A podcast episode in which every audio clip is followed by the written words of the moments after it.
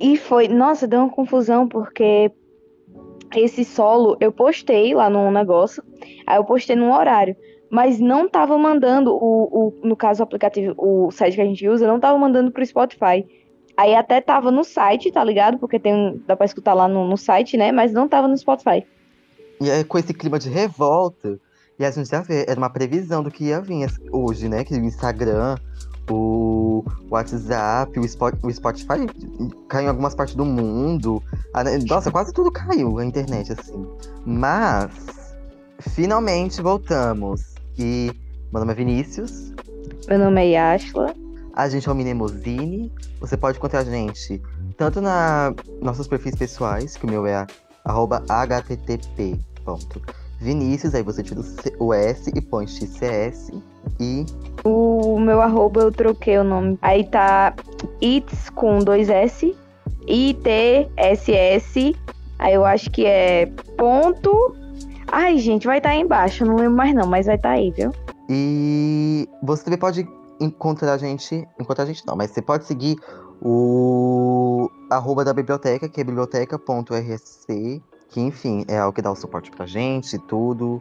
E hoje estamos no 4º dia, só que vai ser meio que um especial de Halloween esse mês, porque a gente vai ficar falando de coisas sobre um pouco de horror, talvez, essas questões. E hoje, pra só dar um pouco do gosto que vem por aí, a gente vai falar sobre clássicos de terror, ou horror, ou qualquer outra nomenclatura. Eu vou falar sobre Frankenstein ou Prometeu Moderno, da Mary Shelley, e Vinícius vai falar sobre o quê? O Médico e o Monstro, eu não lembro quem é o autor, peraí. Ele foi procurar o livro. Uhum. Do Robert Louis Stevenson. Pronto. Então, esse livro foi o primeiro livro a falar sobre ficção científica. Então, a Mary Shelley, ela é a mãe da ficção científica. Ele foi publicado em 1818, mas ele teve várias, vamos dizer, edições até ser realmente publicado em 1822. Ele é inspirado no mito do Prometeu, que basicamente é o cara que era o Titã Prometeu. Ele rouba o fogo dos Zeus para dar para os humanos. Aí o Zeus, para punir o Prometeu, ele prende ele tipo numa rocha, eu acho. Aí ficou a águia comendo o fígado do cara. Aí de noite o fígado se regenera e de manhã a águia come de novo. E enfim, ele fica lá comendo, a águia fica comendo o fígado do homem até dar tchau. Sabendo disso, agora a gente vai para o livro e depois a gente vai para a autora. O livro é escrito por meio de cartas de Walton. Walton é um jovem que gosta de viajar, essas coisas. Não sei muito sobre ele, esqueci. Enfim, numa de suas viagens para o sul, ele encontra um estranho chamado Victor Frankenstein. Ele o resgata do extremo frio e resolve transcrever a sua história para mandar para sua irmã. Então, todas as cartas elas são direcionadas para a irmã do Walton.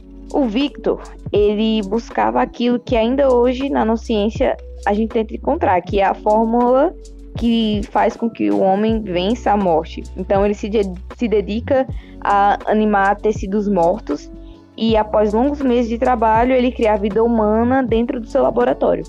O resultado é um monstro, né, que no caso o Frankenstein, como todo mundo conhece, mas na verdade se perdeu na história porque o Frankenstein é o nome do Victor, né, do criador dele, e o monstro só é introduzido como um monstro, a criatura, ele não tem direito nem a um nome específico. Então, ele é uma criatura de mais ou menos 2 metros de altura, e ele não é verde, como a gente conhece na questão dos filmes e essas coisas. Ele é descrito numa pele mais amarelada, como de gente morta. Gente morta mesmo. Não sei, nunca vi um morto, mas é dessa cor aí. Aí... O resultado é uma criatura monstruosa de 2 metros de altura e que aterroriza o Victor no exato momento em que ele abre os olhos pela primeira vez. Quando o Victor tá fazendo o monstro, ele vai pegando os mortos, né, o povo morto, porque parece que é tipo numa faculdade de medicina. Aí ele vai pegando uns mortos bem bonitos, as partes dos mortos bem bonitos. Não tem quando aquela menina de culto vai, tá todo mundo lá morto, ela decide costurar um menino pra ele ter as partes mais bonitas. Foi exatamente isso. Você arranca da cabeça da Barbie pra colocar numa mais bonita. Pronto, é exatamente isso. Aí, aqui a gente vai ter uma breve fala aqui do Victor, que tem do livro, que eu não me lembro a página, mas é assim. Vida e morte pareciam para mim fronteiras ideais que deveriam primeiramente transpor, despejando uma torrente de luz em nosso mundo sombrio. Uma nova espécie abençoar-me-ia como criador e origem. Muitas personalidades felizes e excelentes deveriam à minha própria existência. Nenhum pai poderia reivindicar a gratidão do seu filho de maneira tão completa quanto eu reivindicaria a deles. Após essas reflexões, pensei que seria capaz de animar matéria inerte. Poderia, com o decorrer do tempo, embora agora eu creia impossível, restabelecer a vida onde a morte aparentemente entregou o corpo à corrupção. Então você vê aqui que o Victor, ele é um louco, né? Querendo animar o povo morto, ele é bem... Ai, gente, pra que reviver gente morta, pelo amor de Deus, deixa eu... Vai, ó, nessa época aí, tava tendo várias coisas na medicina. Tava na época que o povo transfigurava... Como é que passa o sangue pro outro povo? Transfusão, fazer a transfusão. Isso, pô.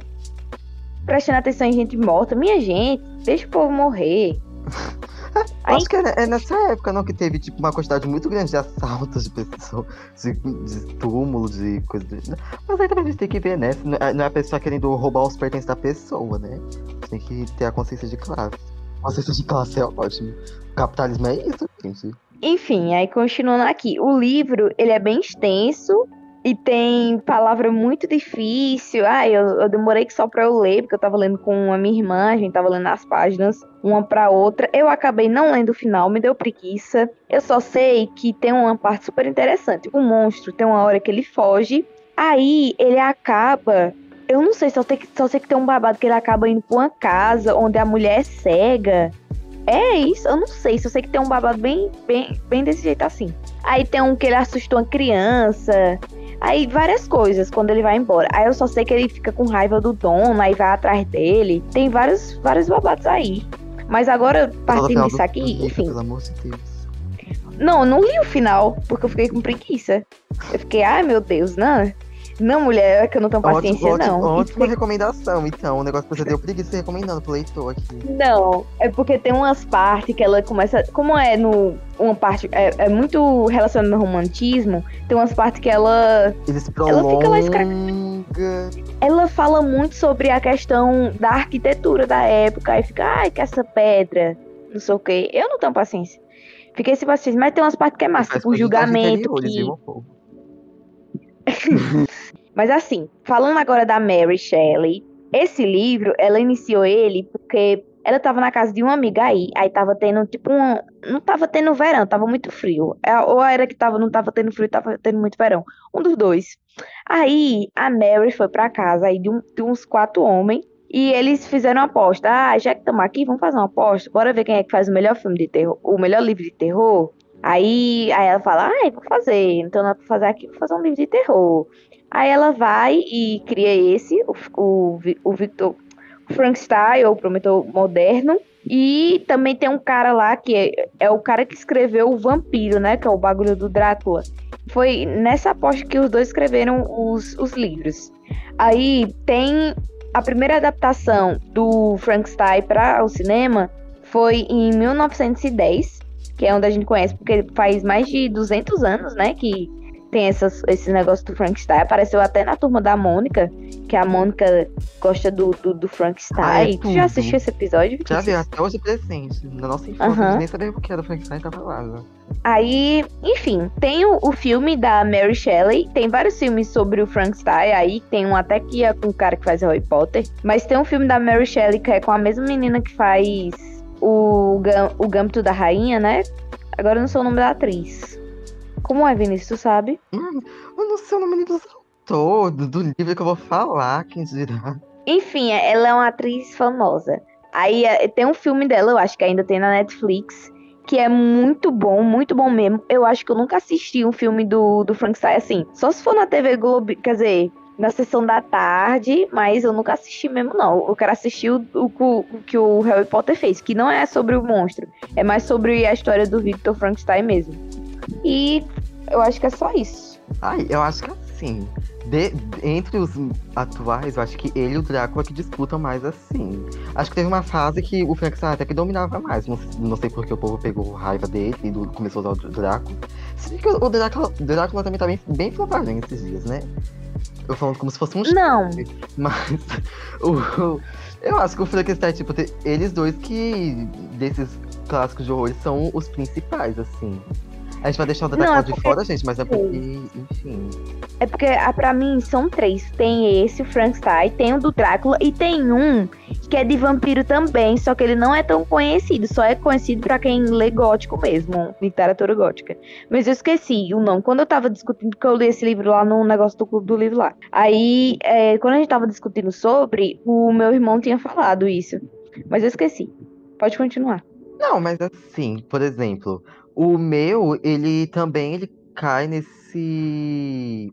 Não sei explicar, mas tipo...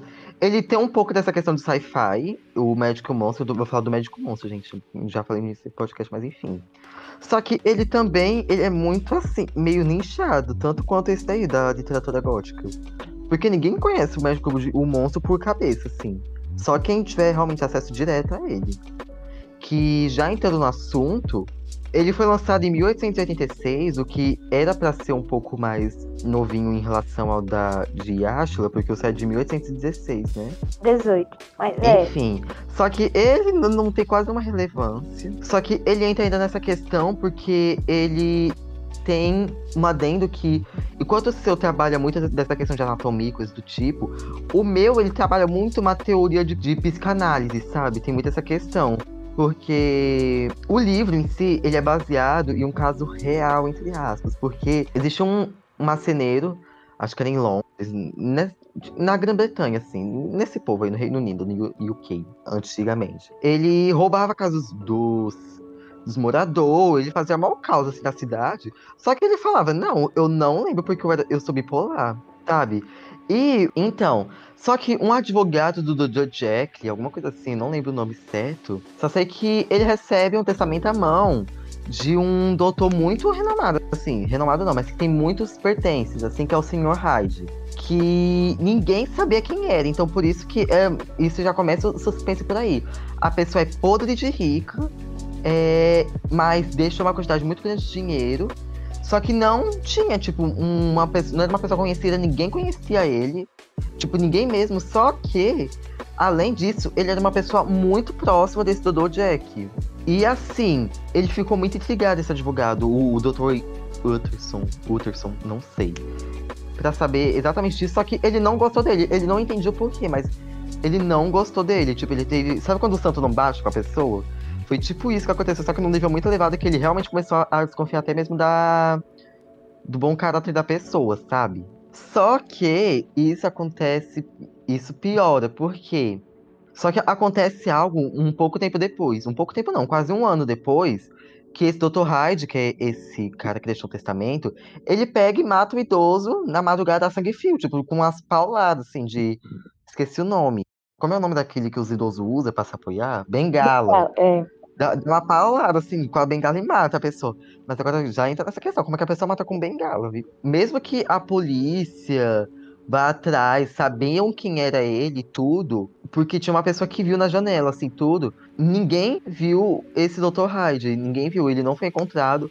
Até o Dr. Utterson, que eu não gostava dele, não achou ele. Enfim, aí lá pro fim, assim, no geral...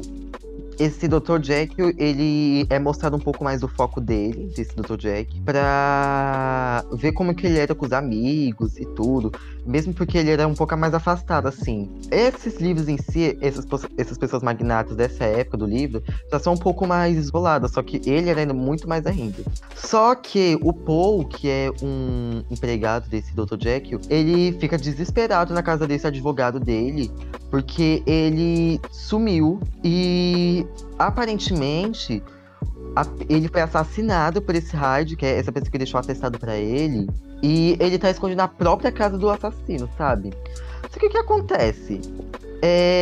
Eles vão procurar, e em vez de, por exemplo, ver ele escapando, coisa do tipo, a gente vê ele morto. Só que ninguém entende, afinal. Agora eu vou dar um spoiler. Qualquer coisa você pula para a faixa 17 minutos e 55 segundos. Só que você lembra que eu falei sobre essa questão da psicanálise, da bipolaridade, né? E no final do livro é revelado que eles eram a mesma pessoa. Então, tipo, eles dividiam o mesmo corpo. Um não sabia exatamente a existência um do outro. Ninguém sabia exatamente, tipo, eles não compactuavam como, ai, a gente é a mesma pessoa. Não, eles se consideravam duas pessoas diferentes. Então, ele matou, esse Hyde matou outra pessoa, então, querendo ou não, no mesmo corpo, obviamente, a gente não vai entrar muito nessa questão da psicanálise, mas o Dr. Jekyll também morreu, e deixa esse debate muito grande no livro, porque será que era realmente algo inventado, se era algo, uma doença, ou se era só tipo uma questão de ficção e tudo, ou também tratar uma questão mais filosófica, o bem e o mal da pessoa dentro do mesmo corpo e tudo. E se você deixar um lado mais explícito, o outro acaba matando, sendo morto. Enfim, tem várias questões. Mano, que loucura! Valei-me que plot da bexiga! Eu jurava. É bom esse plot. Eu jurava que, pelo nome, O Médico e o Monstro, eu pensava que era alguma coisa a ver com o Frankenstein, né? O médico, o Victor todo e o monstro. Que era tipo uma cópia mal feita do monstro. Exatamente o que eu pensava, que, que seria uma cópia mal feita. Mas, sinceramente, eu tô impressa. Ele tem, tipo, uma dupla personalidade, tipo, fragmentado. É, só que não é, tipo, ai, eu tô sentindo que ele vai... O livro todo não te fala. Só que tem uma coisa muito interessante que eu gosto... Sobre, era isso que eu ia falar.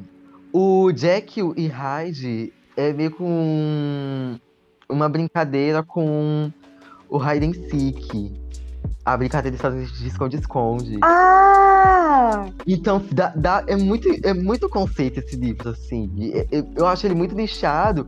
E assim, não é nichado ao ponto que você, tipo, você tem que entender muito de ficção científica, não.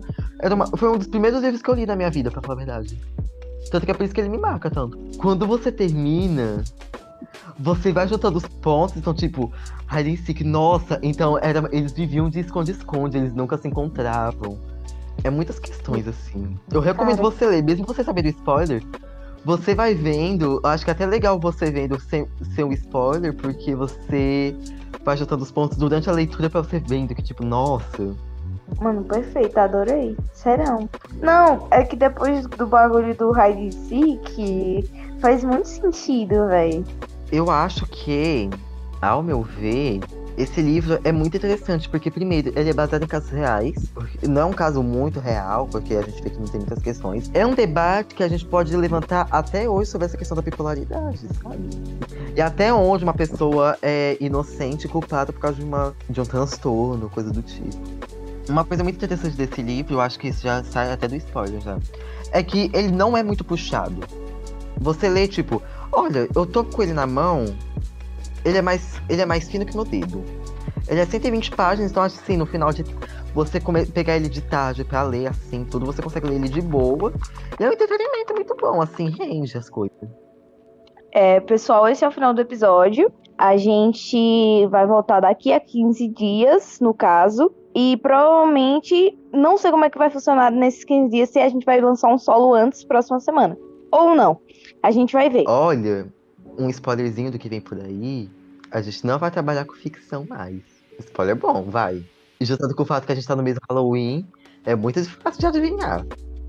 Mas esperem que nesse mês vai ser uma coisa mais focada para Halloween, como a gente tá falando aqui. A gente não pode dizer o que é que vai ser da próxima semana, Vinícius deu spoiler, vocês que descubram. Mas como hoje foi literatura gótica, né? A gente vai ver o que é que vai ser nas próximas semanas. E é isso. Sigam a gente nas redes sociais que vão estar aqui embaixo. Se quiser mandar um e-mail pra gente, também vai estar aí embaixo pra... Como é que fala? Pra vocês dar indicação. Porque é pra falar com a gente, porque a gente só tá... Assim, tem muita coisa pra fazer mesmo. Mas a gente gosta de ler, né? Fazer o quê? Aí vai que a gente tá planejando assim de trazer... eu li até o rótulo do shampoo. Enfim, a gente tá pensando em trazer gente aqui esse mês pra ver se a gente consegue algumas participações. E eu acho que é basicamente isso. Tu viu? Tu não tem Twitter, mas... Quando o mundo caiu, aconteceu de tudo um pouco. A Valesca Popozudo falando que é pra gente carregar nosso celular antes das 18 horas, porque ia cair a energia elétrica. Uau, era o fim do mundo. Tava era travando do tanto de gente usando o Twitter, certeza. Certeza, todo mundo que tava do WhatsApp, do Telegram, até o Telegram tava travando. Agora eu uso Twitter pra... Quer dizer, fui ver o negócio do Twitter do coisa do Von Max. Mulher, eu saí traumatizada. Não tem condição. E ainda tem o do Ben 10. Ben 10 adulto, tu acha? Ai, pelo menos não entendi. Não, e é um bigode, um cavanhaque no Ben 10, é o meu. Virem, gente, pelo amor de Deus, gente. Vocês estão vendo dois bonecos 2D. Não, vamos finalizar aqui. Então, pessoal, é isso e valeu, tchau. É isso. E stream em Hula Hoop, que é o álbum do Luna japonês, viu? Pronto, vai acabar com a música aí do Luna aí, tchau.